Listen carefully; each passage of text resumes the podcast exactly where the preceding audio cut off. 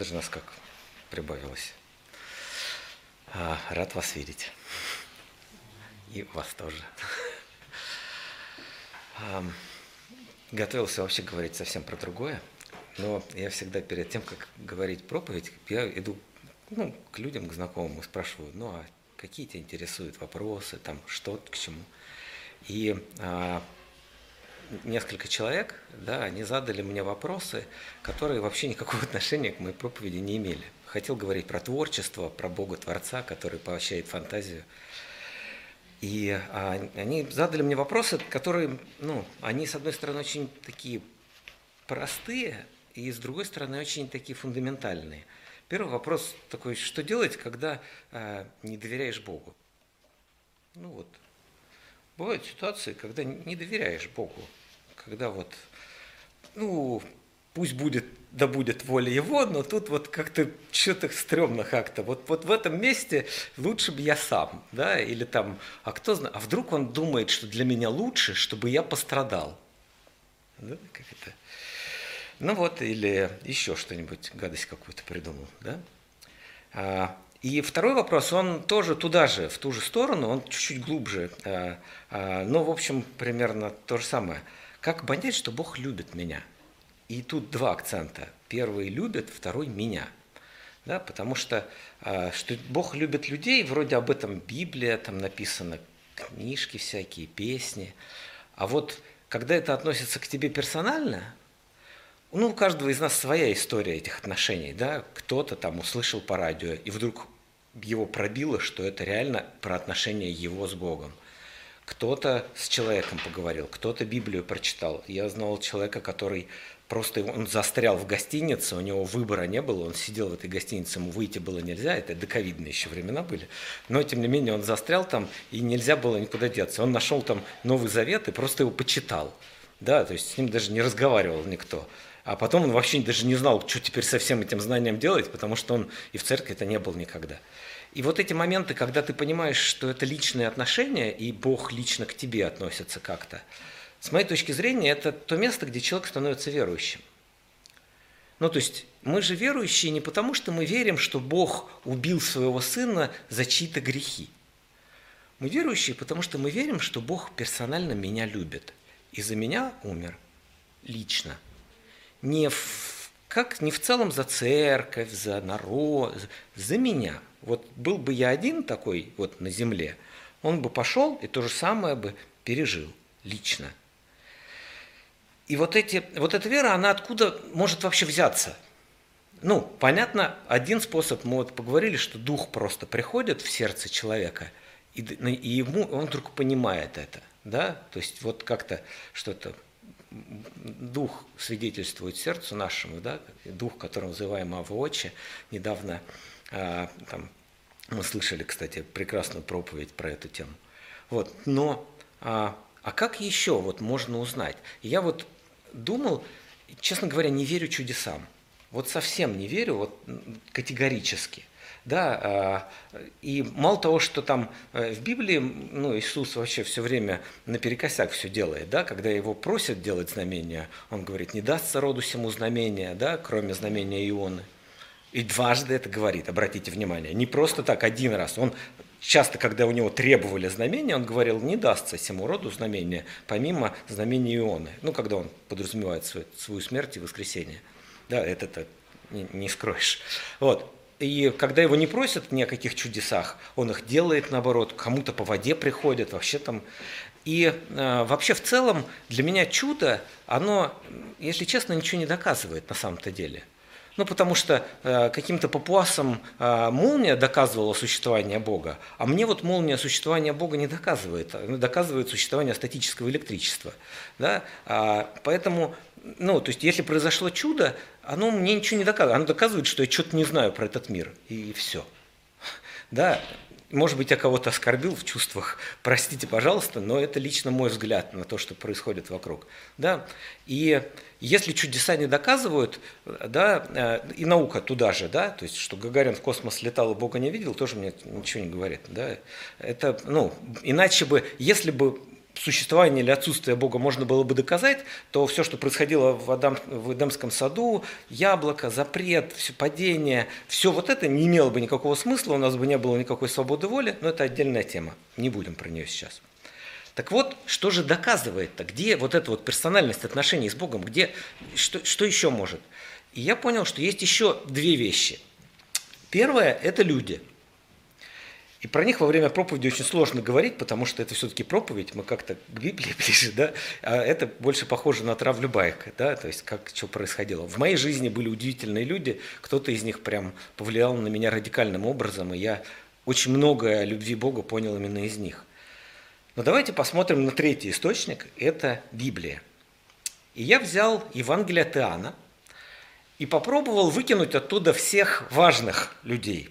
Ученики, Пилат, а там, даже Марию вот с, это, с воскресением Лазаря, это все какие-то близкие Иисусу человеки, которые понятно, что он с ними, что он их знает, да, там Пилат начальник, но там вот эти персональные какие-то отношения, там вся, весь Ветхий Завет, там, там с царями, с какими-то, да, то есть, ну, я же простой человек, где вот персональные отношения человека, Бога с простым человеком, не вот с каким-то из этих, которые особенные искал в Евангелии от Анна, это в том числе потому, что Евангелие от Анна рассказывает нам про Бога, да, а, ну, знаете, да, эти четыре Евангелия, каждый рассказывает свою сторону Иисуса.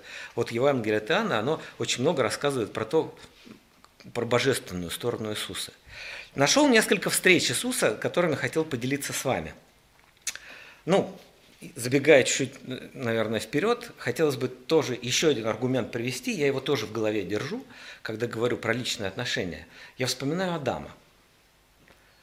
У Адама какие были отношения с Богом? Личные. Ну, правильно, да? А Адам человек, да? И в нашем случае человеков просто стало на 7 миллиардов больше. А, и простой вопрос, ну, а как бы это как-то для всемогущего Бога может составлять проблему? Слабовато, да? Вот, но как бы это все лирика. Давайте посмотрим в слово.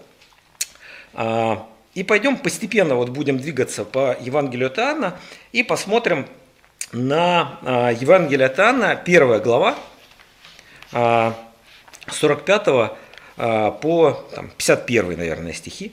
Да? Вот она. А, Филипп находит Нафанаила и говорит ему, мы нашли того, о котором писали Моисей в законе и пророки, Иисуса, сына Иосифова, из Назарета. Но Нафанаил сказал ему, из Назарета? Может ли быть что хорошее, э, что доброе? Филипп говорит ему, пойди посмотри. Иисус, увидев идущего к нему Нафанаила, говорит о нем, вот подлинно израильтянин, в котором нет лукавства. Нафанаил говорит, ему, почему ты знаешь меня? Иисус сказал ему в ответ, прежде нежели назвал тебя, позвал тебя Филипп, когда ты был под смоковницей, я видел тебя. Нафанаил, отвечая ему, Рави, ты сын Божий. Ты царь Израилев. Удивительная история, полностью от нас закрытая, честно говоря, нигде больше не объясненная – ну, кроме того, что мы знаем, что Нафанаил потом э, заботился о теле Иисуса. Ну, где-то всплывает этот Нафанаил у нас потом э, в Библии. Но в целом абсолютно не, непонятная какая-то история, что там под этим деревом происходило. Но вот Иисус видит, приближается к нему человек, он говорит, вот он, израильтянин, в котором нет лукавства. Видать, действительно лукавства не было, потому что товарищ сразу же все понял, что-то там под этим деревом происходило такое, что однозначно идентифицировало Иисуса как Бога и царя. Понятие, вот не представляю себе, что, может быть, наконец-то у него кризис наступил веры. И он сказал, да ну этого Мессии нету, Господи, все, до свидос, как бы я отказываюсь верить и ждать его и так далее. Может быть, это было, может быть, еще что-то было, я не знаю. Но мне очень важно то, что позвали какого-то со стороны товарища, который вообще не при делах вот во всей этой истории, ни ученик, ничего, просто, просто позвали, видать, уважали его или еще что-то. И Иисус рассказывает ему о том, что а, я тебя видел, тебя лично, да? Там вот, когда ты под тем деревом сидел, я тебя видел. Не знаю, под какими деревьями там вы с Богом разговариваете, но вот мне, для меня это очень важно, что это лично – не, что не просто там, да, вот как это, там, Брюс Всемогущий, помните фильм, да, когда там это у него э, всякие какие-то, когда Бог дал ему побыть Богом один день, и он попросил там, ну, и всякие там приключения с ним происходят, да, когда это миллион каких-то бумажек, да, на которых написаны чьи-то желания, и вообще не разберешь, кто чего хочет, просто можно сказать, да, будет вам пусть всем, да, у него личные отношения с каждым, и это какое-то, ну, такое очень близкое. Там же э, примерно где-то рядышком с этим в Иоанна 2 главе написано, я не буду сейчас читать, 23-25 стихи, если хотите, посмотрите. Там написано, что а, ему не надо было, чтобы за кого-то кто-то ручался, кого приводят к Иисусу, потому что он сам знал, что в человеке. То есть его связывало уже заранее со всеми этими человеками, которые к нему приходили, персон, история персональных личных отношений. То есть не думайте, что отношения с Богом начинаются в тот момент, когда вы говорите, ого, надо же, да ты лично на меня обращаешь внимание и правда меня любишь. Эти отношения начинаются в момент, когда человек приходит в мир – это, для меня это было просто очень каким-то странной историей, которая много рассказала. Но дальше есть еще несколько человек, с которыми Иисус встречается. А у нас не так много времени. Пойдемте дальше. Прекрасная совершенно встреча. Четвертая глава теперь. Двигаемся дальше. Вот мы были в первой второй. Четвертая глава. Сколько на эту тему рассказано всего?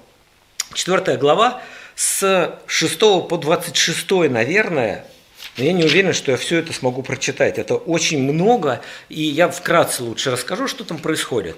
А, Иисус остается один, он сидит рядом с колодцем, Проходит мимо женщина, которая э, стеснялась, видать, ходить с другими женщинами утром, да, в дневной зной она идет за водой, что очень, очень не характерно для этого времени.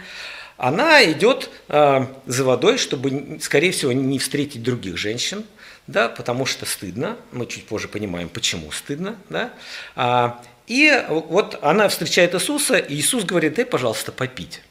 Да, она в шоке, типа, ты иудей, я самарянка, ты просишь у меня пить, ты что вообще, вы же нас вообще не, соп... ну, не замечаете, мы для вас пустое место. И дальше завязывается интересный разговор. И этот разговор, он характерен тем, что в какие-то моменты происходит озарение у этой женщины, и в какие-то моменты она, наоборот, ну, там, делает это, воу-воу-воу, типа, мы что-то добрались до слишком личных вопросов. То есть они говорят, говорят, и он говорит, ну, то есть, там, о том, о сем, о, жив, о живой воде, а, и, и она так, ну, говорит, вот, а, там, подавай мне всегда такую воду, то все, и он говорит, а, да, кстати, пойди позови мужа своего сюда. Вот. И она такая, оп, так, а, а, так нету. Говорит, правильно, ты сказала, что у тебя нет мужа. И у тебя их было пятеро, и тот, с которым сейчас живешь, не муж тебе. А, и как бы она понимает, что что-то вообще дело пахнет керосином. Да, и что человек, который, у которого понимает, что дело пахнет керосином, особенно если вдруг в церкви его там поймали на чем-то, на горячем, а это какой-то учитель Израилев явно совершенно, она начинает что делать? Уводить это, оглобли разворачивать. Что это? Что она дальше вы спрашивает? Помните, нет? Да ладно, вы помните наверняка. Нет? А вот вы, иудеи, говорите, что поклоняться надо на Сионе, а на отцы наши, ну это ж ведь колодец э, как его, Иак, Иакова, да, колодец. А вот отцы наши, они тоже, это же самаритяне, они же тоже относились как-то к этой еврейской традиции, пытались там как-то присоседиться, несмотря на то, что их это старательно отбрасывали. Как бы говорят, что, то есть она уводит туда вот, типа, типа давай это чего ты сразу на личность-то? Вот.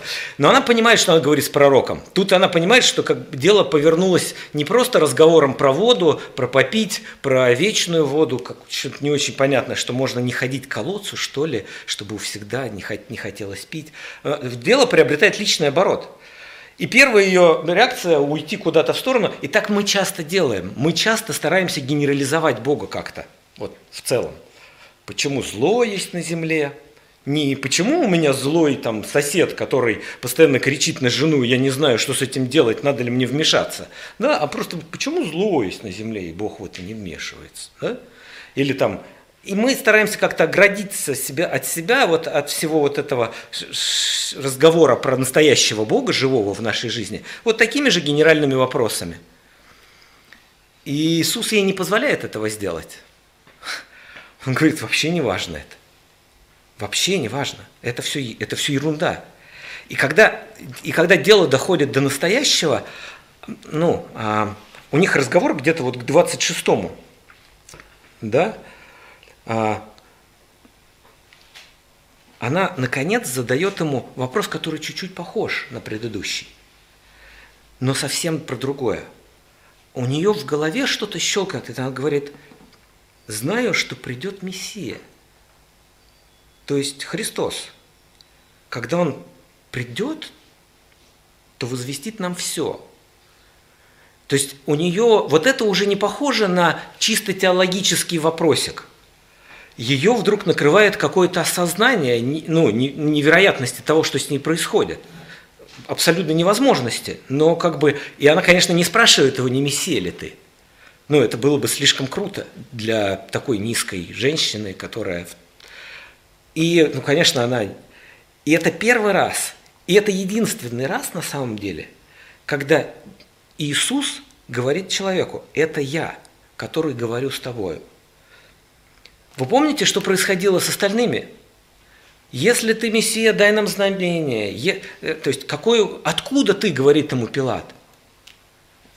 Вообще молчание в ответ.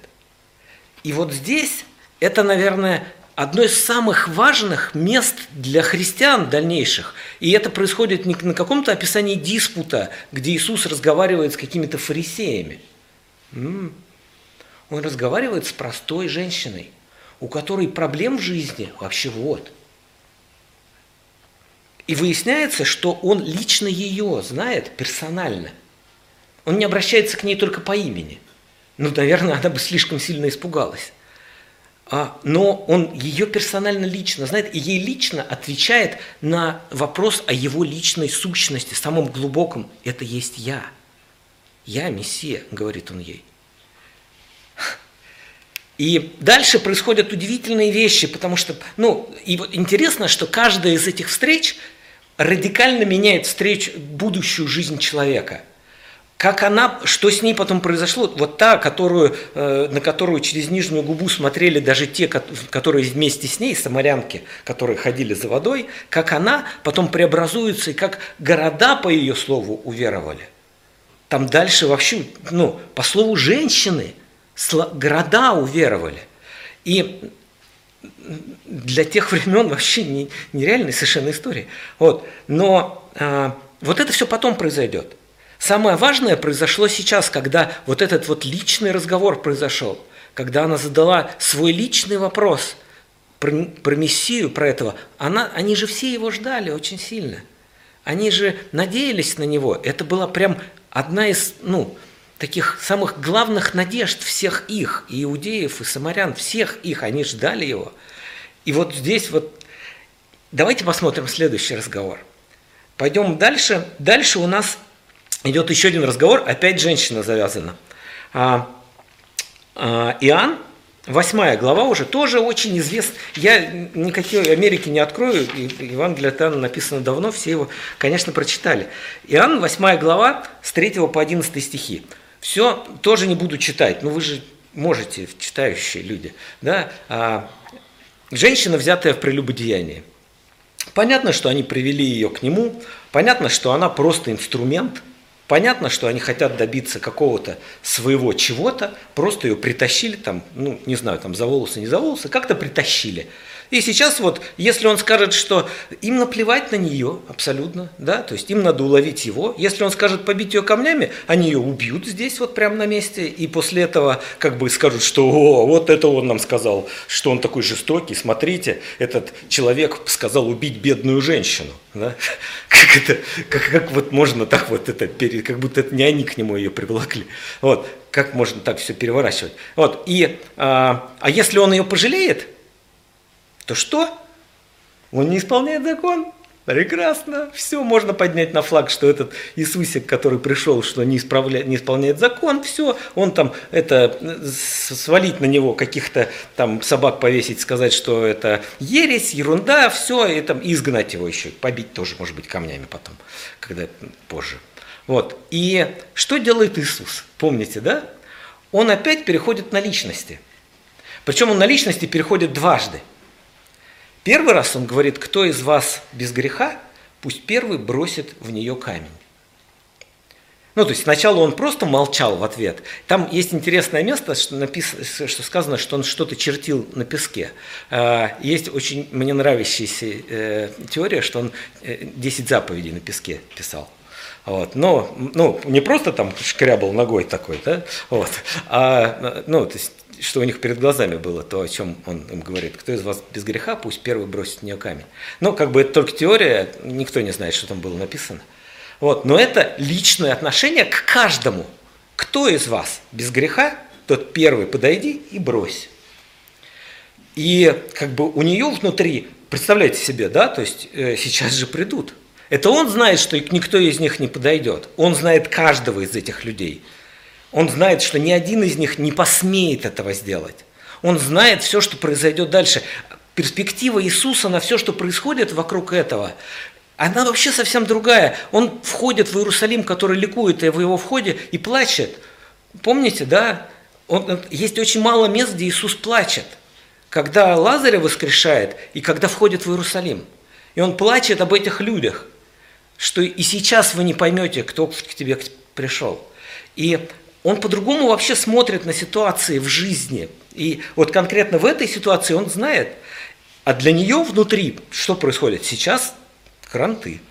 Да, ну вот. Но никто из них до самого последнего. То есть Иисус же что мог сказать? Кто из вас там это, без греха, тот первый бросит в нее камень и уйти спокойно. Ну, потому что что там? Все понятно. Вот, выиграл, да? Нет. Он сидит и ждет, пока последний из них уйдет – и тогда начинается разговор уже личный с этой женщиной, которая ему опять никто. Ее просто приволокли, она была просто инструментом в руках этих людей. Ну, просто пешка. И он лично к ней, кто из всех этих людей, которые там были, ушел с этого места прощенным? Только она. Вы помните, что он ей сказал? Он очень мало людям говорил такого. Да? Он, он говорит, это Бог говорит, не, не кто-то там, что я тебя не осуждаю, все нормально. Он прощает ей все ее грехи и говорит ей, не греши больше. Мы догадываемся, что это Мария Магдалина. Мы догадываемся, что эта история потом получила развитие, и она стала с ними ходить. Мы не знаем об этом на самом деле. Так это было или не так, ну, то есть есть много теорий, христианская традиция 2000 лет, но придумывать можно чего угодно. Но мы точно знаем, что вот с этого места ушел один человек с прощенными грехами. И это была эта женщина, которая там, и он знал ее, и ждал, пока все эти разойдутся, чтобы поговорить с ней. А, интересно, он ей вопрос задал, помните, где же твои обвинители? Да, где же? А, еще одно место. Девятая глава. Я прошу прощения, что я так быстро, очень много этих встреч, я даже не все их успею. Но мне просто очень важно показать вам тенденцию, что, как Иисус относится к второстепенным персонажам – к обычным людям, человекам, которые вдруг оказываются где-то рядом. Мы не успеем про Закхея поговорить. Помните этого мытаря, который залез на дерево, чтобы позырить, когда там будет проходить мимо этот учитель, э, да, который, говорят, чудеса делает. И он маленького роста, плюгавенький э, варюга, да, который обворовывал собственный народ – да, то есть обычный чиновник такой вот из самых мерзеньких таких, да, ну чиновники же разные, бывают хорошие, а этот из мерзеньких, ну просто залез посмотреть, он же воровал, он же потом признался. Да, то есть, и это мытарь, он собирал налоги собственного народа, чтобы платить этим самым римлянам. Ну, как бы, все понятно с ним. Предатель. Вот. И он залез просто посмотреть, но что-то внутри у него такое было. И что происходит? Иисус поднимает голову, говорит, Закхей, иди сюда. Иди, да, да, ты иди, иди сюда. Мне сегодня у тебя надо поужинать. И дальше что происходит с этим? Но личность, то есть вот эти личности, с которыми пересекаются, я даже Закхея сюда не перечислил. Вот, он его в Евангелии Тана нет, по-моему. Вот. Но это все равно история там. И есть другие истории. Разбойники, которые были распяты. Двое причем разбойников. Один из них умер непрощенным, а один прощенным. Посмотрите на разницу между этими двумя людьми.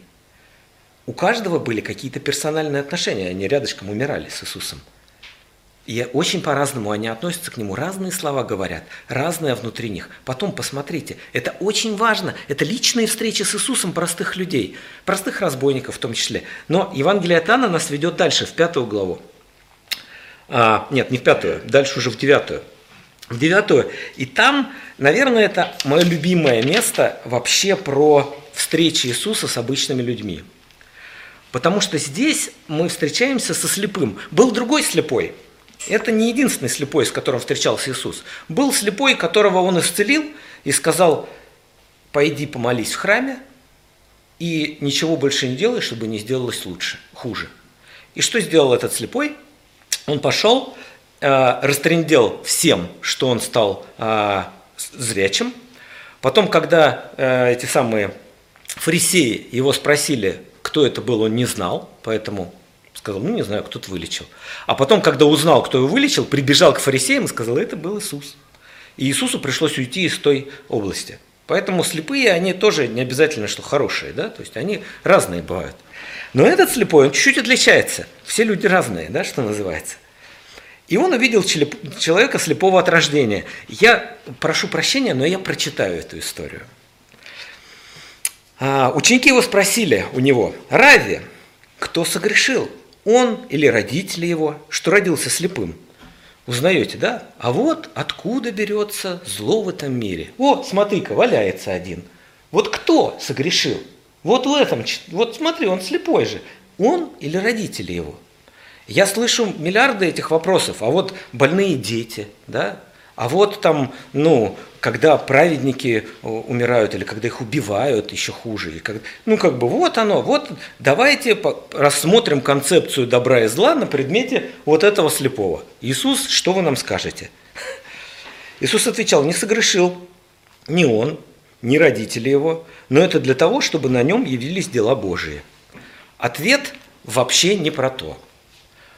Что имеет в виду Иисус? Давайте посмотрим, как дела Божьи явились в жизни этого человека. Мне должно делать дела пославшего меня, доколе есть день. Приходит ночь, когда никто не сможет делать. Доколе я в мире, я свет миру. Сказав это, он плюнул на землю, сделал брение из плюновения и помазал брением глаза слепому. И сказал ему, пойди умойся в купальне селам, что значит посланный. Он пошел, умылся и пришел зрячим. А, Пока что все как обычно, да, у нас в, это, в Евангелиях. А тут соседи, видевшие прежде, что он был слеп, говорили, не тот ли это, который сидел и просил милостыни. Многие говорили, это он, а иные, да похож на него. Он же говорил, это я. Тогда спрашивали у него, как открылись у тебя глаза? Он сказал в ответ, человек, называемый Иисус, сделал брение, помазал, глаза мои и сказал мне, пойди на купальню Селама умойся. Я пошел умылся и прозрел. Тогда сказали ему, где он? Он отвечал, не знаю. Повели его, всего бывшего слепца, к фарисеям, а была в суббота, когда Иисус сделал брение и отверз ему очи. Попросили его также и фарисеи, как он прозрел. Он сказал им, брение положил он на мои, брение грязь, да? А, положил он на мои глаза и умылся и вижу. Некоторые из фарисеев говорили, не от Бога этот человек, потому что не хранит, что, субботы. Ну, фарисеи же, да? Мы тоже часто такие, такие так, так же себя абсолютно ведем. А, другие говорили, как может человек грешный творить такие чудеса? И была между ними распря. Опять говорили слепому, ты что скажешь о нем? Потому что, э, потому что он отверз тебе очи. Он сказал, это пророк. Как бы у этого человека вообще вопросов нету. То, что это пророк, для него абсолютно очевидно. Тогда иудеи не поверили, что он был слеп. И прозрел, доколе не призвали родителей всего прозревшего. Спросили, это ли сын ваш, о котором вы говорите, что родился слепым? Также он, как же он теперь видит? Родители его сказали им в ответ, мы не знаем. А, мы знаем, что это сын наш, и что он родился слепым. А как теперь видит, не знаем. И кто отверз ему очи, мы не знаем. Сам в совершенных летах, самого спросите, пусть сам о себе расскажет. Помните, да, почему это? Так отвечали родители его, потому что боялись иудеев. Ибо иудеи сговорились уже, уже все решено. А, чтобы кто призва, признает его за Христа, то есть Мессию, а, того отлучать от синагоги сразу же. Ну, а отлученный от синагоги это все, это жертва этого общества там. Да, как бы все, никто тебе руку не протянет, ты уже считаешь, что, ну, кранты тебе. Вот. А, посему-то родители его и сказали, он в совершенных летах, самого спросите. И так вторично призвали человека, который был слеп, и сказали ему, воздай славу Богу, мы знаем, что человек тот грешник. Да, все, решено все. Он сказал им в ответ, грешник ли он? Не знаю. Одно знаю, что был слеп, а теперь вижу. Снова спросили его, что сделал он с тобой? Как отверз твои очи? Отвечал он, я уже сказал вам. И вы не слушали. Что еще хотите услышать? Если вы хотите, или вы хотите сделаться его учениками, тут уже человек реально не выдерживает, он, он же знает, что это пророк и знает, что эти клоуны, которые тут всем управляют, на самом деле ничего не соображают. Он их уважал, он здесь жил, он, он был слепой, тут под ногами валялся. Но это не значит, что он был глупый. Да? Это значит, что у него было много времени на подумать. Да? И он прекрасно знает, кто эти люди, и знает, что они могут сделать. Но для него это уже чуть-чуть теряет смысл, потому что у него в жизни, в его личной жизни появилось что-то настолько важное, что если этим родителям терять есть что, то ему терять, да он только что зрение нашел. Как бы, ну, вряд ли глаза выколят обратно. Они же укорили его, укорили, мягкое слово, ты ученик его, а мы Моисеевы ученики. Мы знаем, что с Моисеем говорил Бог, всего же не знаем, откуда он. Человек прозревший сказал им в ответ, это удивительно – что вы не знаете, откуда он. А он отверз мне очи. Просто рубит правду матку человека. Вот. Что мы... А, ну, это, но мы знаем. Это бывший бродяжка, который вот там около ворот сидел, говорит этим э, фарисеям, которые управляют это. Но мы знаем, что грешников Бог не слушает. Но кто чтит Бога и творит волю Его, того слушает. От века не слыхано, чтобы кто отверз очи слепорожденному. Слепорожденному, то есть, понимаете, он вообще никогда в жизни ничего не видел. Если бы он не был от Бога, то не мог бы творить ничего. Сказали ему в ответ, во грехах ты весь родился, и ты ли нас учишь? И вот ответ на вопрос этих, э, как его, учеников, кто согрешил. Во грехах ты весь родился. И это правда, все мы рождаемся там. И выгнали его вон. А, Иисус, услышав, что выгнали его вон, и найдя его, сказал ему – ты веруешь ли в Сына Божия? Это опять, чувствуете, да, вот этот вот момент, когда не, он не спрашивает, ну, ты ли Сын Божий, да, когда опять происходит вот этот разговор с почти чужим Иисусу человеком. Он отвечал, а кто он? Господи. Ну вот тут вот Господи это господин, да, то есть он еще не признает его э, Господом, да, как вот мы привыкли слово Господи использовать, чтобы мне веровать в него. Иисус сказал ему, и видел ты его, и он говорит с тобою. Он же сказал, верую, Господи, и поклонился ему. И сказал Иисус, на суд пришел я в мир сей, чтобы невидящие видели, а видящие стали слепы. И нам дальше идет разговор, но просто это вот для меня очень важное место, где наконец-то чуть-чуть больше раскрывается, да, что происходит с человеком, и дальше как человек себя ведет, как происходит вот этот какой-то щелчок, после которого человек обретает личные отношения с Богом. Раньше он был просто одним из слепорожденных, который там где-то сидел и что-то попрошайничал. Да? И он себя таким воспринимал. Ну, как бы, какое отношение я имею ко всей этой истории с Моисеем, со всеми этими фарисеями? Ну, там Бог, наверное, есть. Как все мы живем? Ну, вот большинство людей, посмотрите вот вокруг вас, они все живут в состоянии «Бог, наверное, есть», и дальше я думать не буду. Вот. Ну, наверное, есть. К старости состарюсь, будет страшно умирать, подумаю об этом. Да? А на самом деле, а, не наверное, вот они встречаются лично. И это в жизни я вижу вокруг постоянно, и все верующие, которых я на самом деле знаю верующие, они вот в этих личных отношениях все пребывают. Нету, невозможно оказаться генераль, таким генерализованным верующим каким-то, который, ну, в целом верит в Бога. Вот не, ну, не, то есть он за нас умер, за нас, вот нас всех, всех, не меня. И со мной его связывает только то, что, наверное, где-то там у него там в списках числятся мои молитвки. Да? Ну, он там, когда отвечает, иногда, может, глаз упадет, тогда ответит. Это вообще все радикально по-другому устроено. То есть все вот эти встречи Иисуса с чужими людьми ему – они говорят о том, что он каждого из них знает, и вот эта встреча, а, ну, правда, вот, вот последняя встреча, я ее специально прочитал, там не видно, что Иисус знает этого человека. Но он знает, что произойдет, гораздо, и гораздо больше знает, почему он родился слепым. Потому что слава Божья. И я, мне, с одной стороны, кажется, что немножко круто это как-то, да, сделать так, чтобы человек родился слепым, прошел слепое детство, вырос и дождался встречи с Иисусом. И там на нем лично была явлена эта слава Божия. И дальше вон целая глава в Библии. Да, не про многих людей в Библии целая глава. Но с другой стороны, я думаю, а вот я, Максим Таланов, готов свою текущую жизнь поменять на то, чтобы вот такая же встреча моя произошла там – или лучше прожить сытую, довольную жизнь зрячего человека, ни разу не встретившегося с Богом. И как бы когда вот такое на весах оказывается, думаешь, да нет, уж лучше помыкаться какое-то время, но, по крайней мере, Бога увидеть. Да, и тогда думаешь, ну да, значит, наверное, не так и страшно это. И если спросить вот этого человека, после того, как они, после того, как явлена была эта самая слава, стоило ли это все того? Ну, мне кажется, что он бы сказал, что стоило. Но тут не мне судить, конечно, это.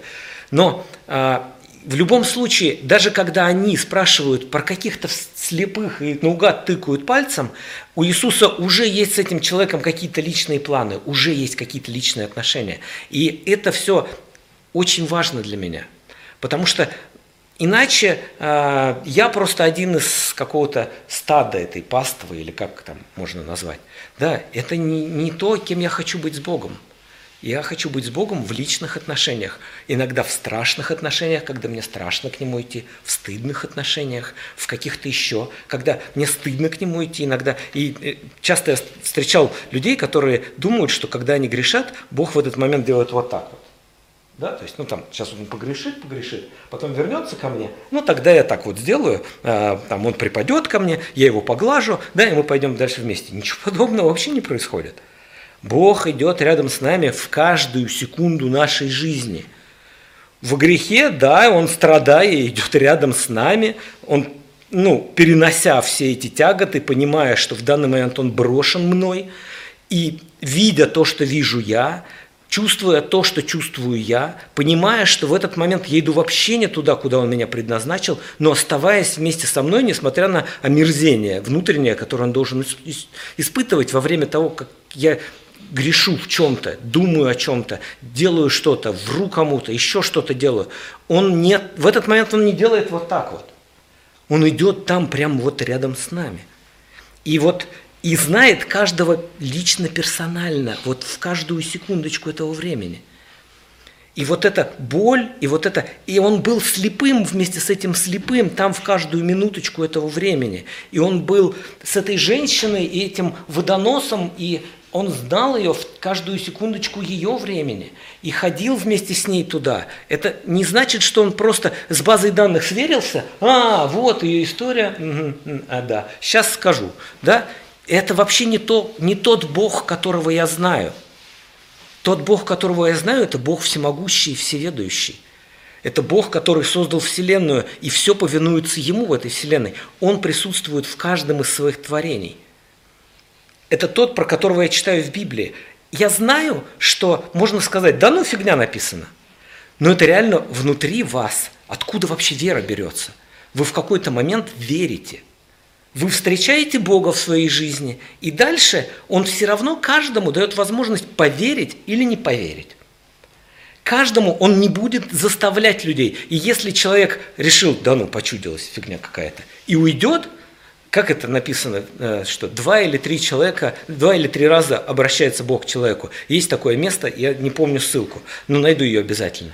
Вот. Но у каждого в жизни бывают моменты, когда Бог к нему обращается, так или иначе. А дальше, ну, вот место для нашей веры. И кого-то вот из этих людей эта вера, она превратила во что-то вообще радикально новое. Ну, а кто-то просто остался прозлевшим слепцом – который побежал там стучать и делать не то, что его просил делать Иисус. А, вот это разговор, наверное, мой, который я хотел с вами поделиться, про личные отношения с Богом. Это не до конца отвечает на вопрос, что делать, когда ты ему не доверяешь. Понимаете, да? Это же, ну, это не до конца отвечает на вопрос, как понять, что он любит меня – но, то, что, но это точно гарантирует вам, что у вас есть с ним личные, непрерывные отношения. И узнать о том, что он любит, можно. Да, ищите и найдете. Да? Научиться доверять тоже можно. Но все это базируется вот на тех самых отношениях, когда вы перешли на личности с ним. Вот. Наверное, это самое важное, что я хотел рассказать. А, спасибо большое. Вот. Помолимся, да? Спасибо.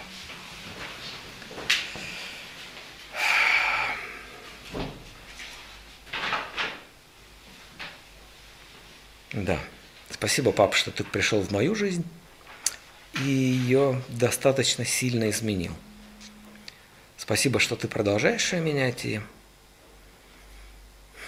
несмотря на мои сопротивления, делаешь меня лучше. Спасибо. Благослови, пожалуйста, каждого, кто здесь или кто слышал, о чем мы говорили. Дай увидеть Тебя рядом. Дай узнать Тебя лучше. А там уже будь что будет. Дай нам чувствовать Тебя в своей жизни, когда Ты с нами говоришь через людей, через Слово, через Дух Твой. Дай нам видеть Твое присутствие.